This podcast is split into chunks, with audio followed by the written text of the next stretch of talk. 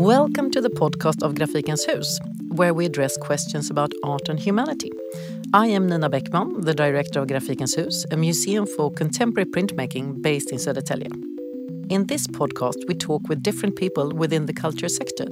Today, I am very pleased to welcome Kira Phillips, an artist born in Canada who lives in Scotland and right now are doing an artist in residence with Grafikens Hus. Hello, Kira. Hello, Nina. Can you describe yourself with three words? What would that be? you said there were no hard questions. Oh. Hmm. Free, hot, mess. Free, hot, mess. That's a joke, actually. That's maybe an aspiration. uh, those words come from something that I was working on yesterday. Okay. Um, that actually straight away ties in how you work in processes. so I, free hot mess sounds great. Uh, I think it's sort of going into the workshop straight away.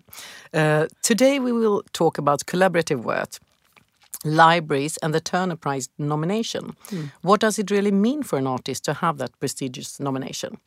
That we will come back to. But how would you describe your art for someone who has never seen what you do? I make quite large scale installations um, comprised of different kinds of printmaking, mostly screen printing. Um, and often within, so I often set up a show that has a large number of prints that I've made in advance. And more recently, over the last number of years, I've been setting up um, simple screen printing studio workshop space within the context of an exhibition. Uh, so the work, my work's both individual and collaborative, and um, I make the processes of making and thinking visible. Often, not all of them. Um, yeah, I guess it's a kind of it's a process based practice that has interjections from my own thinking and my own research and things that I want to explore. But when you work that sort of process oriented, like you do, and you mm. also invite a lot of other people in collaborations, yeah. are you ever uh, afraid of that the result will not be what you would have thought in the beginning, or don't you think in that way? I definitely try not to think about what the outcome is going to look like when I'm working with other people, but yeah, it's always a kind of constant negotiation between what um, I think an interesting artwork is and what comes out of a process of working other pe- with other people, which is not just about my decision making. So mm, I don't think I'm. A, I wouldn't say that I would be afraid, but uh, I'm always thinking about how the aesthetics and the kind of conceptual kernel of what I'm making with other people, how developed that is, and uh, because I'm thinking uh, maybe you can also tell us a bit about because it's very connected to what we're talking about. Your, I would say, it's kind of a method that you called workshop mm -hmm. that you have been working with, and a, a, bit of it you now mentioned. But uh, could you elaborate a bit more on that method and process? Yeah, um, I think. I mean, I've always been interested in collaborative working since I was actually quite a young person. Why? I think maybe I'm social, and you know, it's interesting for me to think back on that now. So when I was a teenager, um, I used to invite friends over to sit around a table and paint together. And I certainly, at that point in my life, didn't really think of myself as an artist, or I didn't think I'm initiating a collaborative process where we all share in, in art making. Uh, but now I can kind of like think back on that and think, hmm, the seeds of that interest are long established in my life. Um, and then, as a when I did my undergraduate degree in Canada, my final year of my studies, I worked with two other girls in my class for a full year together, and that came about through we were making a show together, and we thought, could we do this like in a different way?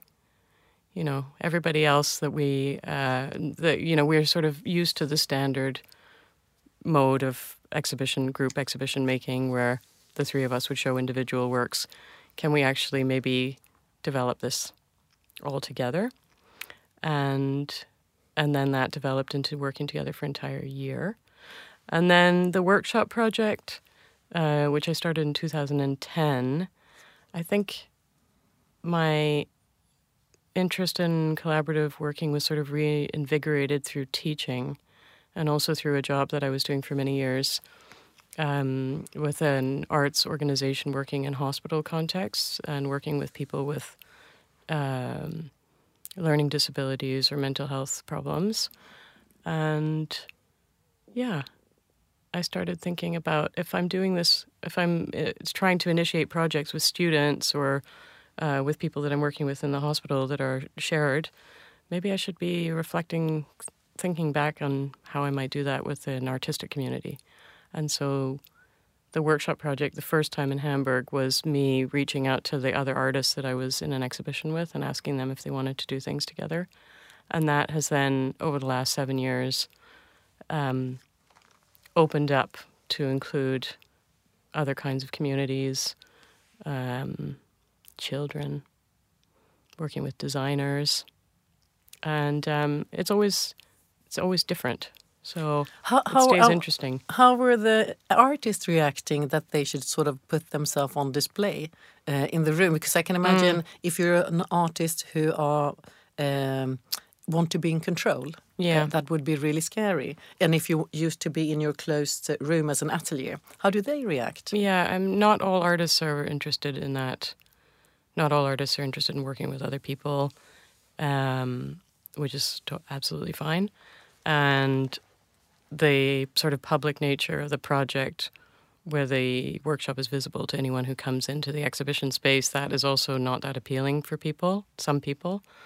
But the interesting thing is, I think, that um, my experience in almost every venue that I've done this project in is that there is not a lot of foot traffic coming into the gallery. And so, actually. What do you mean by that, foot traffic? Uh, there are not very many visitors. Oh, okay. No. In gallery spaces in general? No. And now I sound all surprised, Rich. I guess I shouldn't. But but that's super interesting. Let me know the, your thoughts about why do, why are we not able to reach out? Um,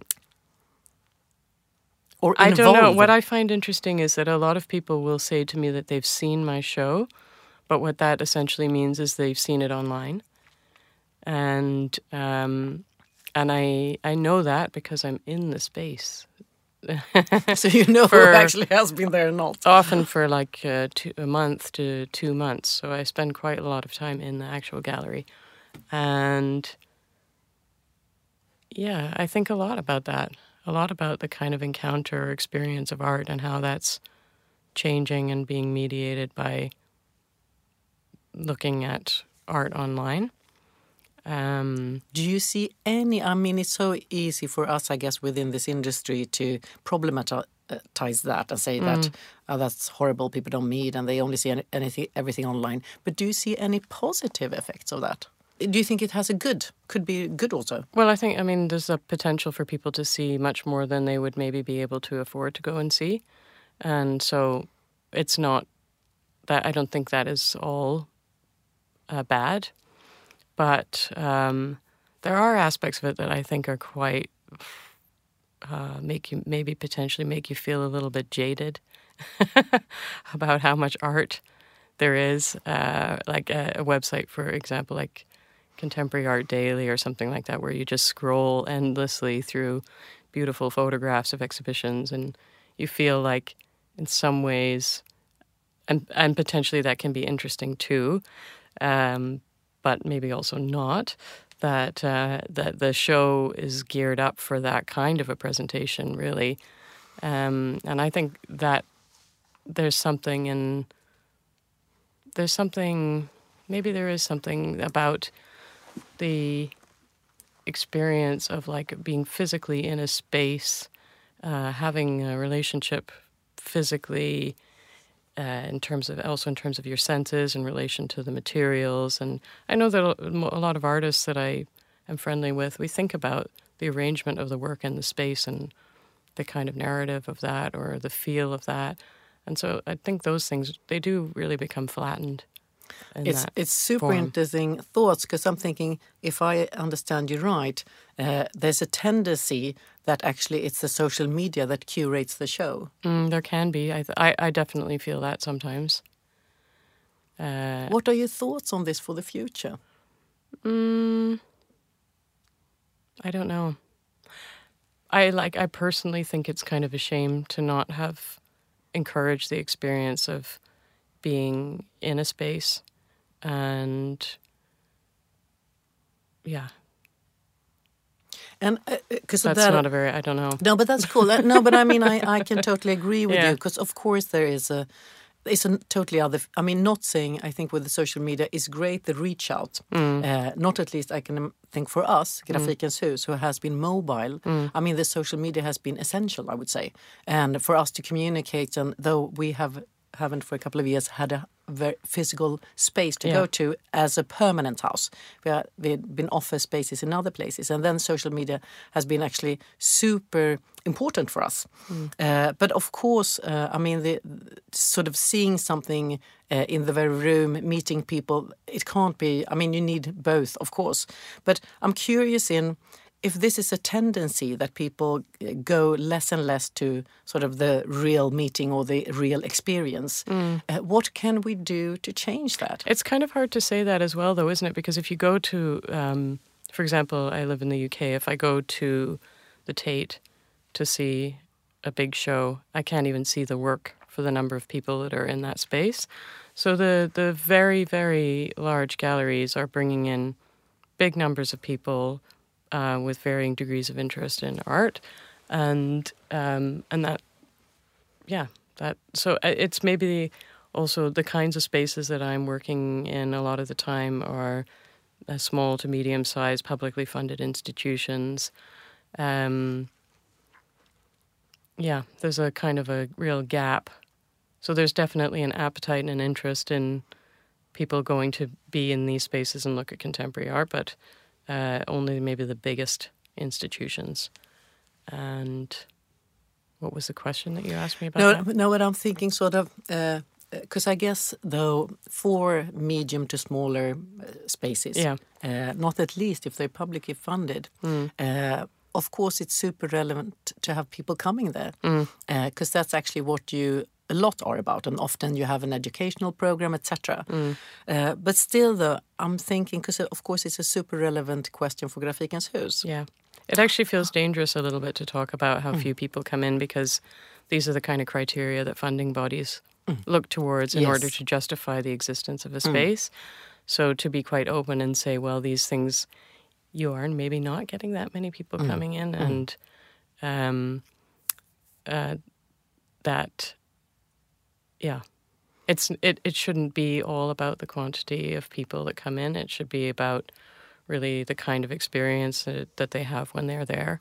And um, yeah it's just interesting i think from where we start, fir- first started talking about it it, w- came as a surprise to me as an artist because my experience before that had been i make the work in my studio i send it away i go and set it up and then i walk away and it's there for two months and who knows what goes on you know But I think it's relevant to talk about, and not. I, I, I totally agree because sometimes uh, it's more about sort of the number of uh, visitors you have that counts, and I think also that i- that is a poor way to uh, validate what you have done, of Yeah. course. But but still, though, I must say, not having um, at least the experience myself of when Grafikens Hus were situated in Mariefred a huge house, uh, and that was definitely a location people mainly went to. I would say in spring, summer, early autumn, because it's that kind of setting.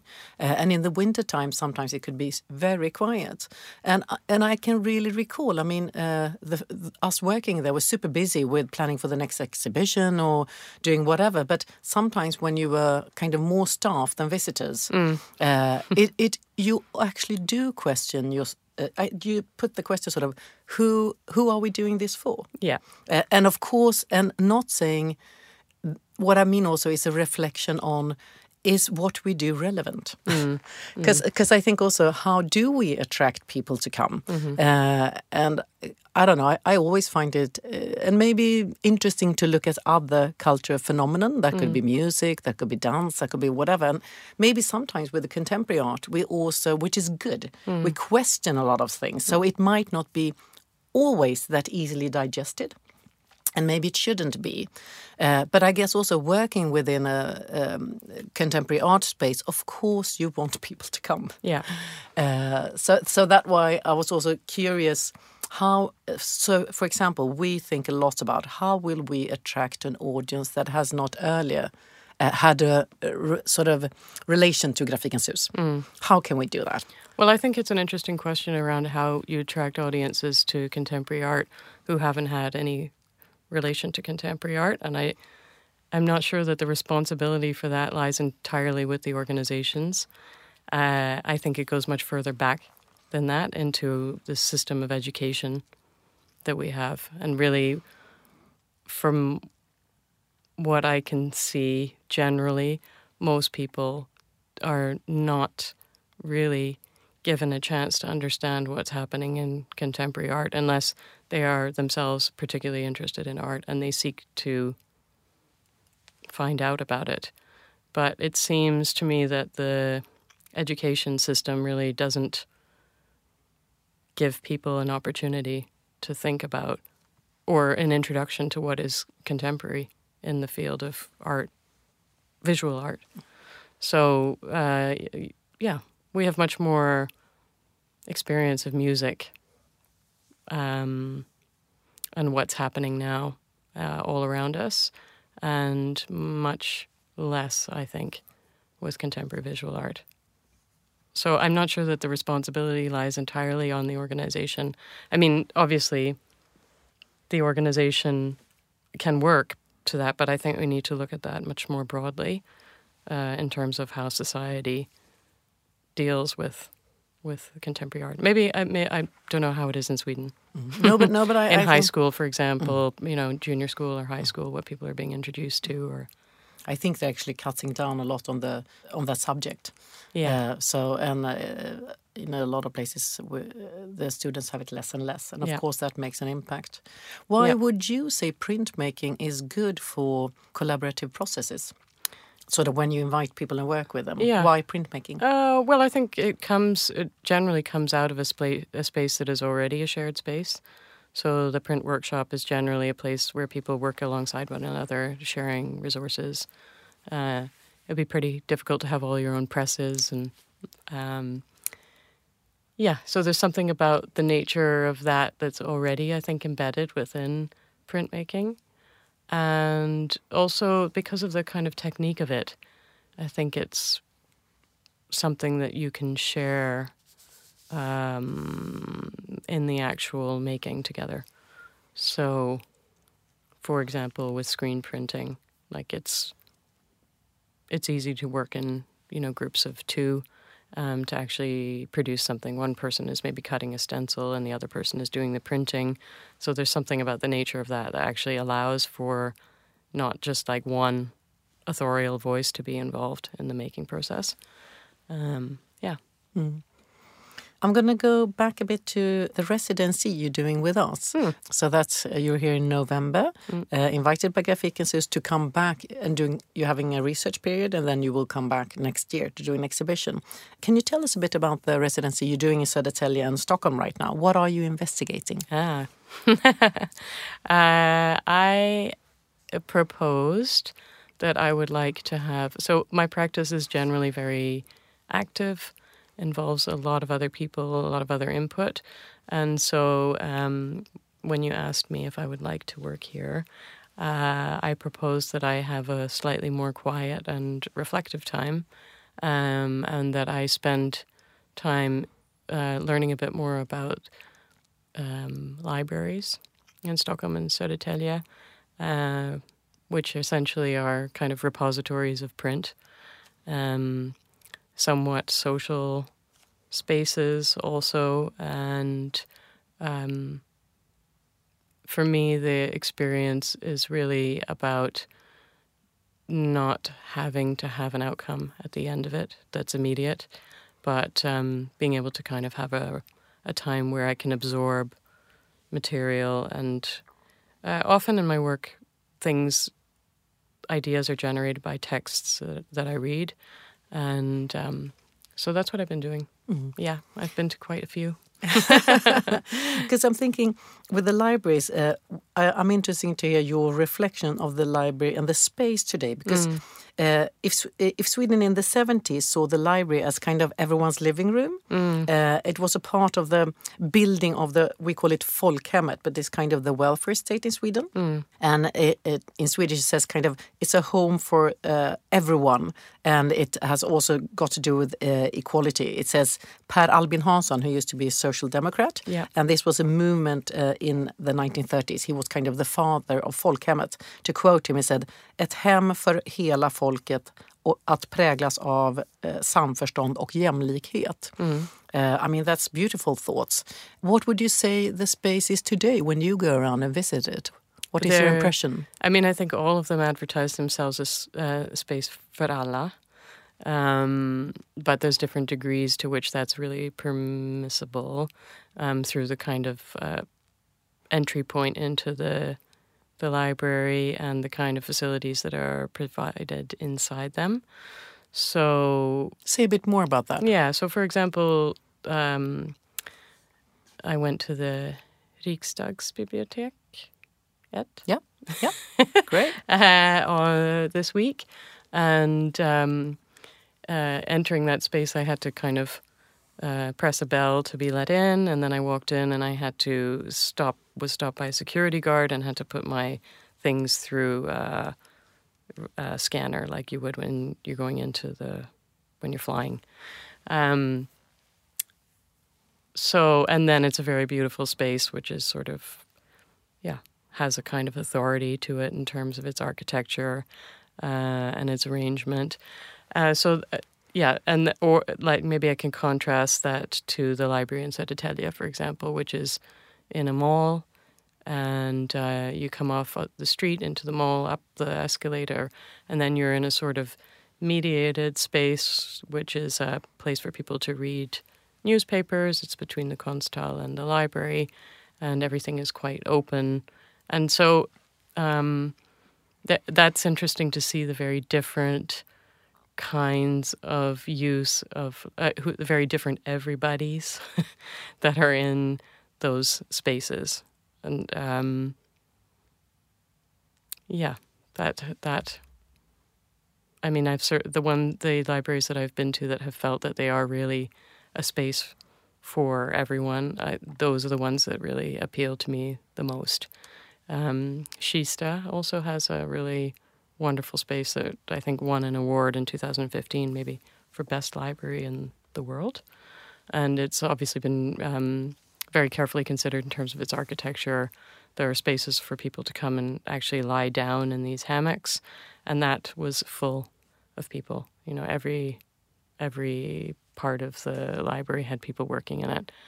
Um, yeah, so I think that question of all, all and who who everybody is and how much we really want everybody uh, to come into our spaces is a very interesting one played out in libraries here.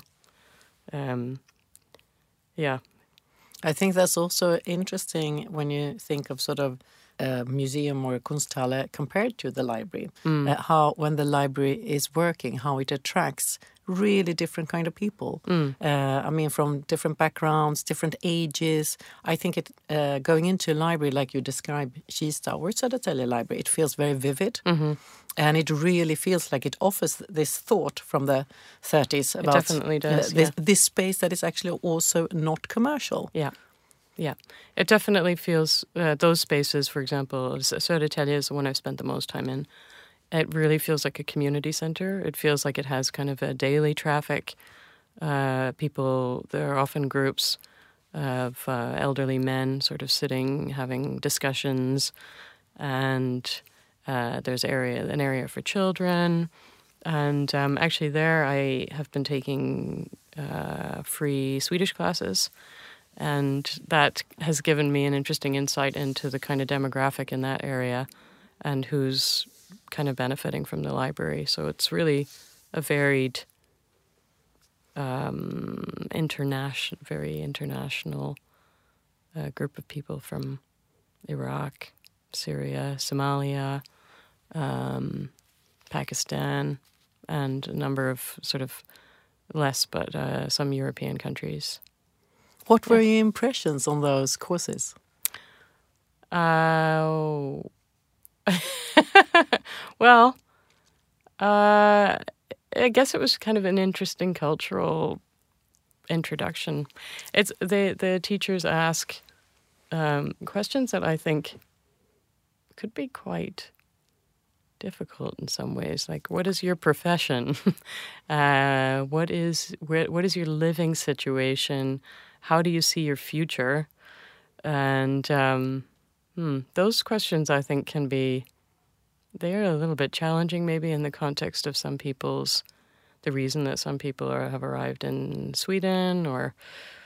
Um, but obviously, it's interesting to be in the room and to hear about why why people are in Sweden and yeah because that, that's a very like you say it's kind of a very when you first say it it sounds uh, it doesn't sound strange at all you know what do you do and what's your work and you know where do you live mm. but like you say of course those questions if you have been sort of i mean coming from really bad conditions mm. uh, you fled your country etc can be super personal yeah and uh, pretty um, I mean, not only difficult to answer, but maybe just too emotional as mm, well. Mm-hmm.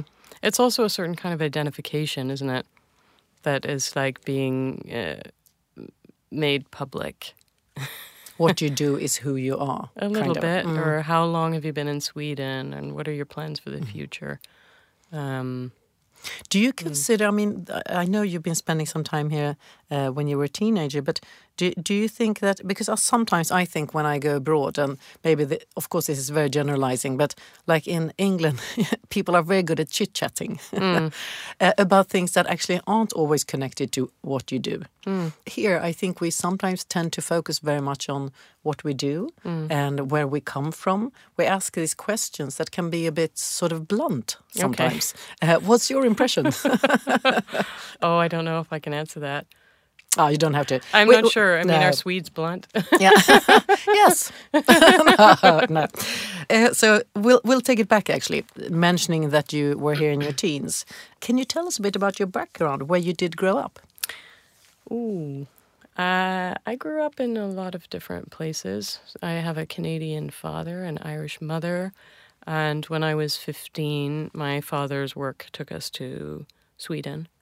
And where had you been living before that? I have lived in Canada, obviously, uh, Kenya, England. Yeah, I think that's where I had lived before I before I arrived in Sweden as a 15 year old. Um, what was the first impression? Ooh. uh, Please think back. Depending on what day you arrived, but still. Well, yes. Um, hmm. I felt very out of place. I have to say, I um, was. I I went to school within a week of arriving in Sweden, and I was like a Canadian teenager in a wearing a tie dye t shirt and Birkenstocks, and that was pretty pretty different from everybody that I was going to school with. and obviously, I didn't understand the language at all, and uh, that was not that easy. Um, but I've grown. I have a, uh, and I think that's also just part of being a teenager and having being displaced at that point in your life where, yeah, identification with other people feels like an important thing. Um, but I have a real fondness for Sweden because it was a formative period in my life, you know, between the ages of 15 and 18. And um, yeah, I think also in, ter- in relation to art, I had a teacher here who was very open and um, gave us, me and my friends, access to the art facility whenever we wanted it. So whenever we weren't in other classes. We could go and spend time there, and um, that kind of his sort of permissiveness and enabling us to do things outside of the framework of studying art. I actually think that was quite. I think that was important. Well, yeah. Was that kind of a time where you, or were, were, you young when you started to considering becoming an artist, or did that happen later in life? Mm, I don't think I really knew what an artist was for a long time, but I just felt I had a real affinity for that part of my life. And um, yeah, I guess these thoughts are kind of retrospective. I, I just, I really, I liked the kind of freedom of thought that came about through making art. And that felt to me very different from um, other ways of learning that I was experiencing, which were more about memorizing things or a certain kind of analysis that felt really rigid. Whereas art making was also an analytical process and a material process. And it just felt that it was much more uh, able to think about the world, think about, you know, a place in the world and um, affecting change in that. I think I was even really very interested in that when I was a young person living here in Sweden. Um, the other thing that I've kind of noticed coming back is how present art is in the public sphere here. Oh. So, for example, like on the Tunnelbana, there is so I love the experience of being on the Tunnelbana because there is so it's all very much from a particular era. Um, but you think, wow, in that time they really thought about how the experience of like traveling back and forth every day which is maybe not a very exciting experience, but how that could be invigorated by art. And um, there are some really radical interventions that I'm sure I absorbed at that age, you know, having it be around and not having to go into a gallery space to see something kind of odd like uh, Kungsträdgården. mm, it's beautiful, and not yeah. at least Östermalmstorg with Siri Derkert. And you can yeah. go on this tour actually, where they uh, show the art in the. So it's kind of a tour uh, for the art in mm. the um, tube stations. Yeah. And I think also, though we do have this, uh, it's called en procent-regeln, mm -hmm. the one percent uh, uh, regel. Yeah. and and that is about that you have to if you're doing a public house or sort of uh, facilities, uh, you have to place one percent mm. on art. Yeah. so I I I seen some suggestions for the new. There is going to be a couple of new tube stations and it's also very ambitious with the art, with what art they have uh, uh, gonna make people do. And I, I totally agree because that, of course, meeting art on the streets, more or less. Mm. That is a mm, great difference from going into a gallery space. Yeah, of course. And also, some of it is quite. It feels like it's made from the artist's vision. It doesn't feel like it's made to appease the public or something like that. Uh, and I also imagine from the time in which what when most of it was made, I'm quite sure that it probably felt avant-garde at that time, like, oh, what is that? Definitely. And uh, it still feels avant garde, which I think sort of says something about how we, yeah. Yeah, don't have that in our space mm, much. I, true, and I even wondered today if one would be that avant-garde, mm. uh, and of course artists are, mm. but in the public realm, mm. I'm not always sure that would come through. Mm. And I think that also, of course, has to do with politics, uh, mm. who's in the uh, leading the country, etc., yeah. and how tolerant the time is actually. Yeah, um, and they just don't seem to put the. Res- I mean, that's obviously was a resource heavy. That must have cost a lot of money, and you just think now that's not that wouldn't be a priority. Mm. Yeah. But and that's very good though with that rule, mm. with the mm-hmm. one rule. Mm -hmm. Sort of staying a bit in uh, being a teenager in Sweden. What's your strongest memory from that time? Oh God. oh. Never mind. It's all about friends, really. It's just all about hanging out with friends. Mm. And were you like a very international crowd? Mm, many of my friends had maybe lived abroad, but they were mostly Swedish. And most of them still live here, I would say. Yeah. I'm also curious on because um, what we I think we dwell the whole time about sort of um, art and society and who is art for, um, democracy uh, issues that are very important. Because I know you're also inspired by an artist called Corita Kent. Yes. Can you let us know a bit about her and why she's a source of inspiration for you? Yeah. Uh, she was an American screen printer artist. Uh, she was a nun for a large part of her life. And um, she lived in Los Angeles and taught at a place called the Immac- Immaculate Heart College. And I, I first came across her work.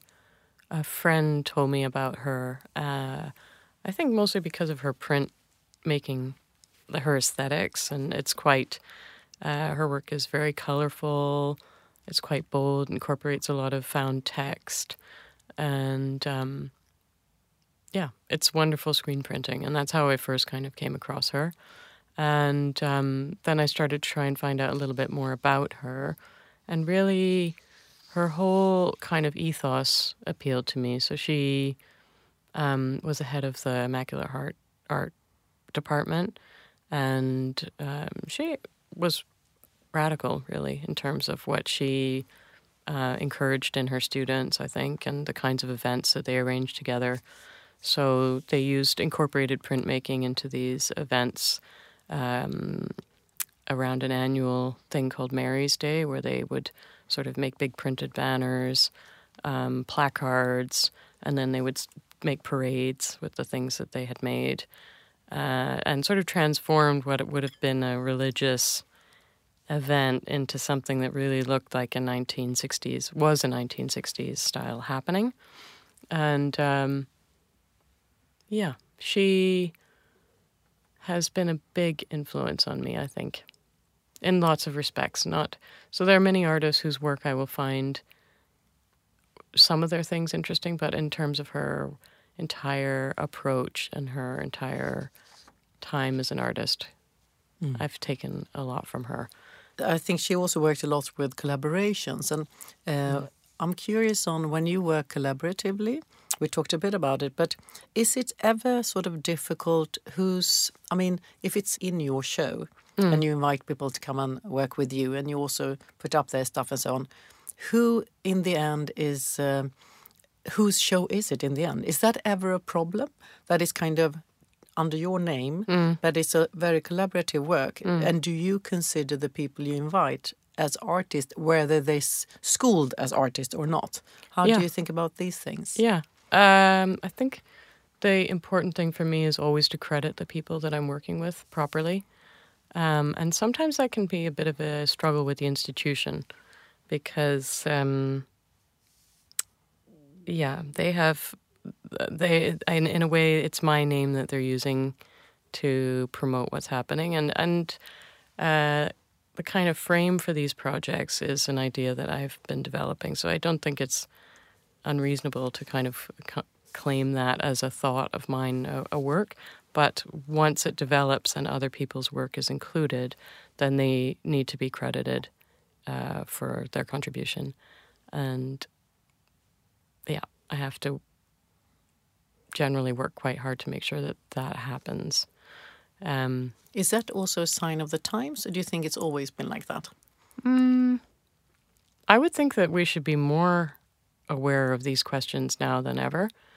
And I think sometimes it's just a practical drag. it's more work. And I, I involve quite a lot of people, and, and then it becomes quite complicated. And actually, th- those are the kinds of questions that I'm interested in that project. Um, in the fact that these things are you know, questions around authorship can be quite slippery and yeah. And and what is how does the institution deal with that? Uh, how do i deal with that? I mean yeah i think those are things that the project rubs up against that are part of it really. It's it's not the intention of the of the project, but it's part of the result. And, and would you say in the art world that that because I'm I'm thinking we are in times where lots of uh, uh, art institutions want to involve uh, people in the society Yeah. uh, and not only other artists. Uh, but would you say when is it as um, how can I put it? The show you do that is collaborative and that I know is often with, uh, I mean, sometimes with artists, but often with, like you say, kids, or it could be uh, women talking about the future pensions and their rights, or migrants, or I mean, very different groups in the society, like, like you said, designers, etc. But is the end result in the art world looked upon as uh, uh, interesting and great as if you would do a solo show? You think? Probably not. And why is that? because it includes people who are not artists, and uh, it, it, the things that come out of it might not qualify in other people's mind as uh, truly great artworks. Um, yeah. And would you say, because I'm thinking that is an interesting thought, because uh, I'm thinking also uh, f- the, that you, and we can talk about that, we were uh, nominated for the Turner Prize. So, first of all, I think maybe you can let the, our listeners know a bit about the Turner Prize. That is a very prestigious prize in the world, I would say. And also, I guess it's pretty unusual with someone working with printmaking being nominated. I think it probably is. Yeah. Yeah.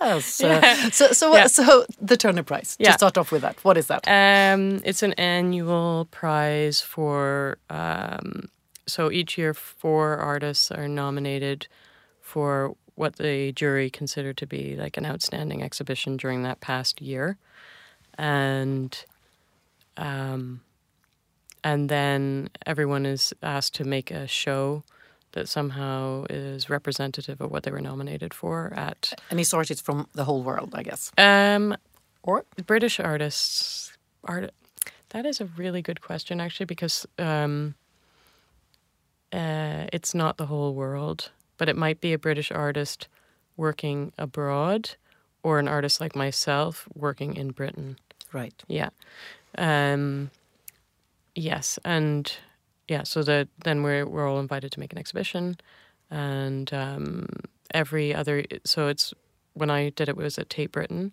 and every other year it's now traveling to somewhere else in the UK. So this year, for example, it's happening in Hull. And yeah, and then the exhibition goes up and it's open for about four months. And towards the end of that process, the jury meet again and they decide on a winner. And um, yeah, but I think the year that I was in it, uh, one of the kind of big stories around that year was that three of us had graduated from Glasgow School of Art, and in fact, we knew each other. Oh, And it was a it was a nice experience in terms of my relationship with the other artists in the show. Um, it didn't feel competitive or uh, unpleasant in any way. It felt like it's in some ways it's quite a challenging experience because, in my case as well, um, it felt like a moment of being greatly exposed, uh, where I had really been working quietly and not that many people really knew about my work, and all of a sudden, I was on this platform where uh, it became very, very public, and there was a lot of attention from the media, people wanting to talk about it, and um, how do they tell you? How do you get, get to know? uh, they phone you. The head of the Tate, uh, head of Tate Britain phones, and um, that was a very big surprise. you couldn't see it coming. no, no, I I was quite confused by that phone call, and um, What- asked if I could have a moment and then call her back to think about it because if you wanted to accept the well, nomination. that's the thing. They they ask you if you'd like to accept the nomination, and uh, some artists have refused. You know, that's then they go. Then that's remembered if you refuse the nomination. Um, but yeah. so how was the dinner? Because I guess there's a dinner party when they. Oh, when they announced Yeah. the uh, that was terrible Why? because uh, I just I think the anticipation of this announcement, which is live on uh, at Channel Four at that point, uh, yeah, the idea that possibly you were going to have to stand up and make a speech live on television, uh, that was really not my idea of a good time. but are you allowed to kind of bring your families as a posse or your Oh, friends yes. or whatever? Yes, How does it work? No, no, you sit with your own family, and um, yeah, but uh, somehow that doesn't that didn't really help to make it a less nerve wracking situation. yeah, and the, uh, I think uh, so. Obviously, I was nominated. I didn't win it, but the outcome of it for me, in a lot of ways, I was very glad when the whole process was over, and um, the outcome has been really quite good because it did sort of increase visibility of my work, and it's meant that I've been invited to do a lot of things that I really want to do. Um, travel more widely, working with a wider range of people, and um, yeah. So in the long term, it has been it's been great. And And- at the time, also, it was I think it wasn't it wasn't just about me because the project that I was being nominated for was, you know, there's a lot of effort went in on behalf of the showroom, which was the organization that put, you know, curated the project. Um, and I worked with a really wonderful group of uh, mostly women called Justice for Domestic Workers, a kind of a self a group advocating for their own rights um, around their work and living. And so it was like a, it was really exciting to be able to share that experience because it were like reflect, you know, it was around, it was around all of the work that went into making that. And, um, yeah. So, so the show you put up in uh, in the Tate also. Mm-hmm. Can you describe that a bit? And we can also, of course, put out images so people can see. But Yeah. how did you work about that? Well, for me, there was a f- pretty major dilemma in that actually, because really what I was nominated for was the process of working with other people. And um, I just felt that that was not going to be a possibility within the frame of the Turner Prize or within the context of the Tate. So, and, and mostly, I mean, things that were very different about that is the Turner Prize exhibition is four months long. Um, the Tate were certainly not going to pay for my time to live in London for four months, um, give me a fee to work with other people, um, like the showroom did. You know, they worked, and in fact, everywhere that I work, they make an effort to compensate me for the fact that I'm not at home and that I'm working. And uh, there's a like the Turner Prize is quite a spectacle. Every year, the press likes to talk about how ludicrous contemporary art is and um, kind of dumb down people's work, which they did. And I just thought it's one thing to put myself through that, but it's a very different thing to invite other people to be in that with me. And what I just felt it would turn the project into a kind of performative, a performance of collaboration rather than a genuinely open collaborative process. And um, yeah. So i sort of i said i wouldn't do that and the tate said well why not? And i was like what do you mean why not this is real this frame the frame of this completely complicates what's possible for me and um, yeah so i ended up showing things that were a product of things that i had made with other people in the showroom um, and I tried to give it a sense of being a kind of lively space, incorporating other people's voices. Uh, how would you it- describe the room for someone oh, that sorry, came yeah. in? So it was really, it was very colorful. It was um, maybe like 400 screen prints on newsprint that I had pasted up on every wall in quite vivid, like cyan and with streaks of other colors running through it. So almost like wallpapers. Yeah, like a wall. That that was one of the criticisms from the press. Wallpaper. Well, oh, Um, and then I made a very large kind of uh, canvas uh, work that hung in the middle of the space that kind of divided up the room so that you had, yeah, so you weren't just walking into one thing that then eventually that just sort of revealed itself all at once. I tried to have parts of the room that, um, yeah, offered different sort of feelings, and um, I had a booth like a circular booth constructed that had an audio recording in it that was um, an alphabetized list of all of the different notes that I had made when I was working with people at the showroom, and that was that piece was called um, "New Things to Discuss," um, and I, I recorded four friends reading that list, so you could go into that space and step out of all the kind of uh, vivid color and maybe have a more reflective experience thinking about the topics that generated the work. Um, and then I some with the work that I did, did with Justice for Domestic Workers, we had made an alphabet together, and so I enlarged a few letters from that alphabet and presented them as a giant OK.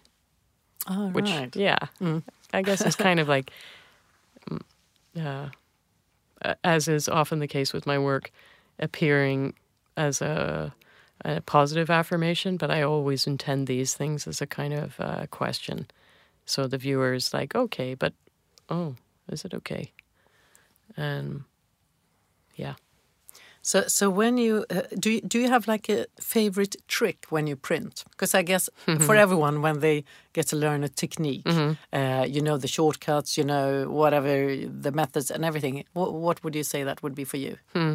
I I like um, uh, building things up by working on many things simultaneously, and I think something that I use screen. Um, I often I do use it in the kind of photographic way, which is the more the way that we see it most. But I also really like the kind of monoprinting possibilities that come with working with an open mesh screen. So, for the ones that aren't very familiar with screen printing, Yeah. could you actually describe the process? Uh, I work with a kind of metal frame uh, screen, which is a very tight nylon mesh, I think, uh, with many kind of little perforated holes in it. Uh, and the way that you normally work with it is that you run, you coat that with a light sensitive emulsion, and then so, you sort expose. of compared to even how you develop uh, uh, photography and with that, uh, does yes. it have some likeness? Yeah. Mm. Um, yeah, I guess it uses light to solidify uh, the image. And yeah, so with that process, you you do need equipment. You need um, a way of uh, hardening the emulsion onto the screen by using a, a light box. Um, but because I have done so much travel where I'm working with screen printing without the kind of full print studio, I started working more with very simple paper stencils uh, or no, no stencil at all, just uh, coating the screen with ink, which you do with a squeegee, and um, which is essentially a rubber blade, and then just drawing onto the screen with my finger or with another tool. And that has opened up the process for me. So uh, I learned in a way that was quite rigid. Um, my professor So it was a can be perfectionist. pretty quick, actually, screen printing, and it can, of course, take lo- loads of time. Yeah, it can be very quick, and uh, that's what I. That's something that I try to communicate through the workshop project, um, so that we don't labor for days and days on like, you know, eleven layer prints. Um, I'm much more interested in how print can be used to mediate a process of thinking and a way of negotiating and talking with other people, and um, so it doesn't it doesn't need to be about this kind of perfect printmaking. It's a it's a vehicle, and it can be a very exciting vehicle because it has a level. For example, um, it's really easy to make a screen printed T-shirt uh, using a paper stencil that you cut in like five minutes, run the ink through a screen, and then you have something that has a utility value that can convey a message that can, people can walk away wearing within like a 10 minute period and it has a level of finish to it i think that we recognize it's like a um, it looks professional. And so when you're introducing a process of making to people who aren't uh, familiar with making who feel like oh i can't make art i can't draw anything um, to make something that looks good is a really good step in encouraging people to kind of continue to think about what else they could do. That's totally my experience. We we've been working on this project uh, with screen printing in the schools of Södertälje, mm. uh, and I can and, I, and I've been out a couple of times, of course, and and when I meet the st students there or the pupils, uh, a lot of them actually don't look upon themselves as being creative at all. Mm. And very often, I think, to very sort of old fashioned ideas that you should be good to be able to draw to mm-hmm. consider yourself as sort of good within that field. How are we still perpetuating I that know. idea? I, I, think that just feels so backwards. It's a disservice and, yeah, to, and to people. It really is. Totally. And, but the thing is, what I love with printmaking, and not at least screen that you mentioned, is that you can also see how these people just, or the student, they just grow. Because when they put things together, they cut things out, it looks great. Mm. And uh, I, I can really remember I had this uh, uh, boy who was, he was 12 12 and he really was like he didn't feel like doing it at all because he didn't consider himself as a person who were good at this subject and then he just got going and just to see him grow and how proud he felt with the outcome mm. uh, i think the method is amazing actually for that i agree um, yeah. But coming to talk about these, not at least collaborative works and how you invite people and so so on, do you think there's um, should we be afraid that art is being instrumentalized, mm. uh, that is being talked about quite a lot in Sweden, mm-hmm. uh, that is always supposed to go someone else's errand, if you say? Mm-hmm. Do, what do you think about that? Mm, that is a question that I'm asked a lot about um, because I work with other people. Uh, so it's like, are you are you being instrumentalized by the institution? Are you instrumentalizing the people that you are working with? And yeah, sure. They, there are agendas that there are government agendas that seek to use art in a particular way for their own benefit to kind of the creative industries are a great boon for the government. Um, I mean, I guess governments are. Uh, it seems a little bit what we were talking about earlier that they are being they are not taking responsibility for uh, making sure that culture reaches everybody. And so they're shouldering, that's being shouldered onto the institutions that do that. I wonder again if some of it kind of connects back to sort of measuring.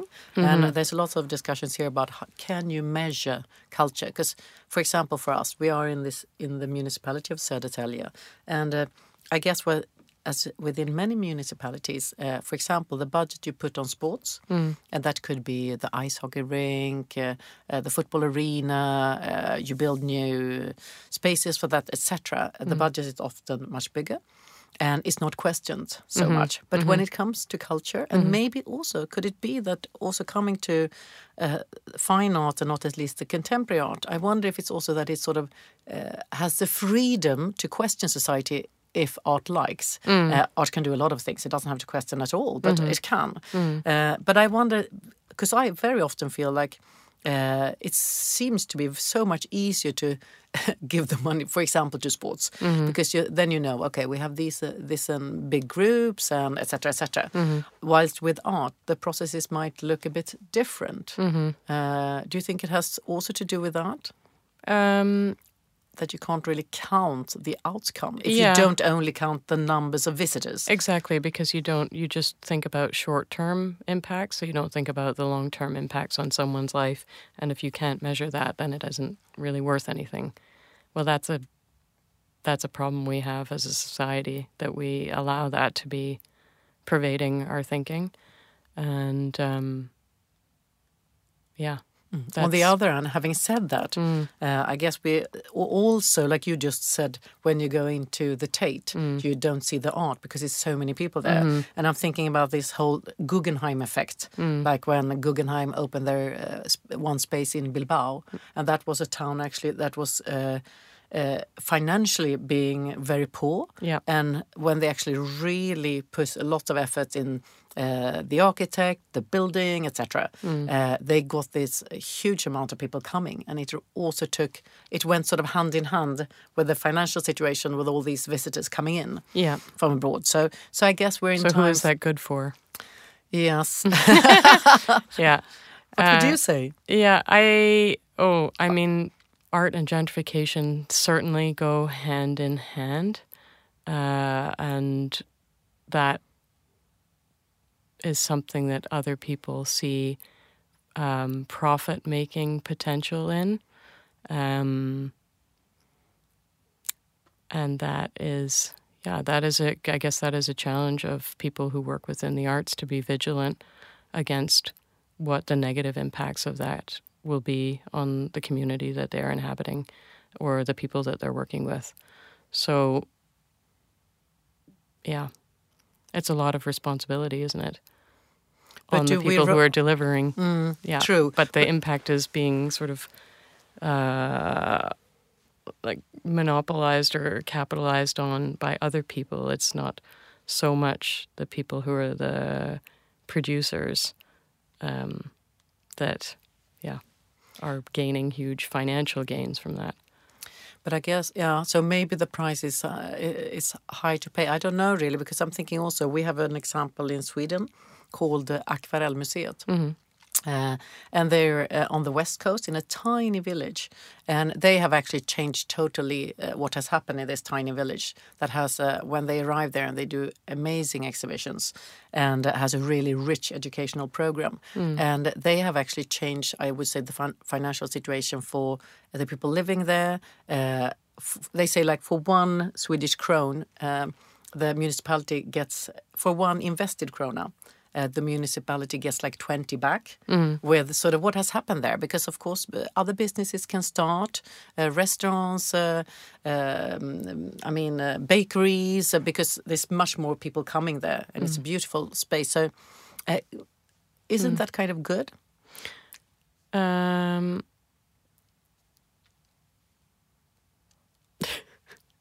not that in, in, in specific but I mean, it's hard to it's hard to say that if um, the the community in general is you know there's some kind of benefit to the community by having an art presence there. Um, I guess I think about the, these things though often from like a perspective of an artist, maybe, and being uh, somebody who is like contributing to the cultural landscape and and then say for example in Glasgow it hasn't happened but you can sort of feel like um, you can see how much the arts contribute to the city um, um, and then it's kind of the old story of like the you know this the, the city council then maybe sees the opportunity in an area where they otherwise wouldn't and all of a sudden the rents start going up and then the artists can't be there anymore. And that's a long played out this is a, it's not new this is a long played out pattern. Um, yeah so i guess for me it's like what do we consider to be the biggest benefit and who who's kind of yeah. Who's gaining. Yeah who's gaining really? Who is who is it that's actually and what do we mean by that gain? That gain we're talking mostly about like financial gain. Um yeah. I mean also if a, if a big space en- enters a town and presents work that's also a kind of a cultural gain. But how accessible then is that space made to the people that live there? How welcome do they feel in it do they have to pay to go in there? Um yeah. Recently I was at the Tate in St Ives, and that's that's quite that was interesting to be there because it, it's uh, they were opening an extension of their new building, and you just could feel that the art community had landed, and that happens also in Glasgow when we have Glasgow International Festival every two years, that the international art community kind of lands, and um, that probably brings that certainly brings money into the town in terms of like hotel bed stays. Um, but it's double-sided it can be, yeah. No, I, I that's it's uh, very interesting thoughts. I, I had that kind of experience at Documenta in, in Germany that, that goes every tenth year. This art festival, and um, I, I was really very dual in uh, in my experience in that because exactly like you say, you could straight away spot the art audience, and uh, uh, compared to, I mean, the people actually who did live there. And for a lot of people, my guess would be it was a pretty harsh life. And um, it's not either or. It's not like it's all bad or all good, because it's more complicated than that. Which I think you pointed out in a very good way. We- We're soon going to start to round off, but one question I have is like, what would your advice be to Grafikens Hus when we open a new museum in Södertälje? And I think a lot of these things we have talked about is super relevant. So, if you would be the consultant as an artist Yeah. to opening up a new space, Yeah. what Well, would you advise us? The one do? I have, uh, because I've been doing these Swedish classes and saying like, well, what do you do? What's your job? And I say, well, I'm in Södertälje working as an artist uh, with Grafikens Hus. I would say there's a lot of interest uh, from the people that I have met, and they have been interested to know how they can get involved. and they were very interested to hear that you're going to have a workshop space. So I think, you know, keeping the what I guess is at the forefront of what you do is like uh, interesting contemporary printmaking, challenging uh, what's happening in our field at the highest level is of the utmost importance, but also having a way of people living locally also being able to share in the experience of what that is. And um, I'm sure that's exactly what you intend. Actually, Kind of. yeah, yeah. But I think that's a super good advice. And I think we should have the Swedish classes at Grafikens Hus. oh, that's a great idea. Uh, yeah, support that. and use the process of making uh, things as a way of And then you don't have to ask sort of uh, what do you work with because you can start to work together. And mm. sometimes that, those conversations uh, can be, I think, super good mm-hmm. because you just focus together. And also, maybe not also when you sit down and look each other in each other's eyes, that can mm. be very intimidating. Mm-hmm. I got this advice with my kids actually that if you should talk to them about something very, very serious, mm. rather go on a walk. Or you don't sit opposite them and look them in the eyes Right. because that can be also difficult sometimes with uh, tough subjects. So therefore, I think also in our workshop, uh, learning Swedish and standing talking about sort of other things could be a good, great thing. Uh, do you think there's something I actually forgotten to ask you?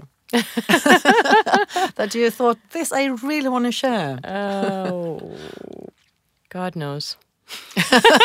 Okay. I could just keep talking and talking, but there is a limit.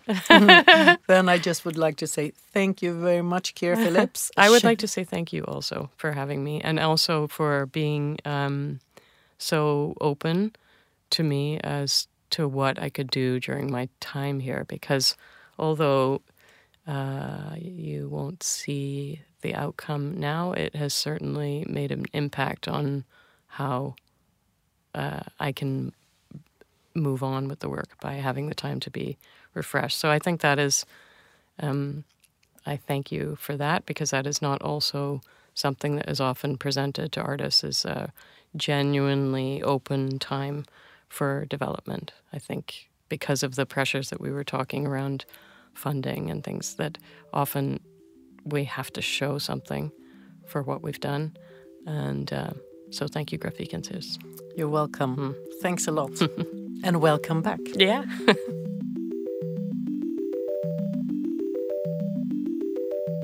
Thank you so much for listening. If you want to know more about Grafikens Hus and our journey towards setting up a new museum in Södertälje, follow us on Facebook and Instagram, and of course our website grafikenshus.se. Bye for now.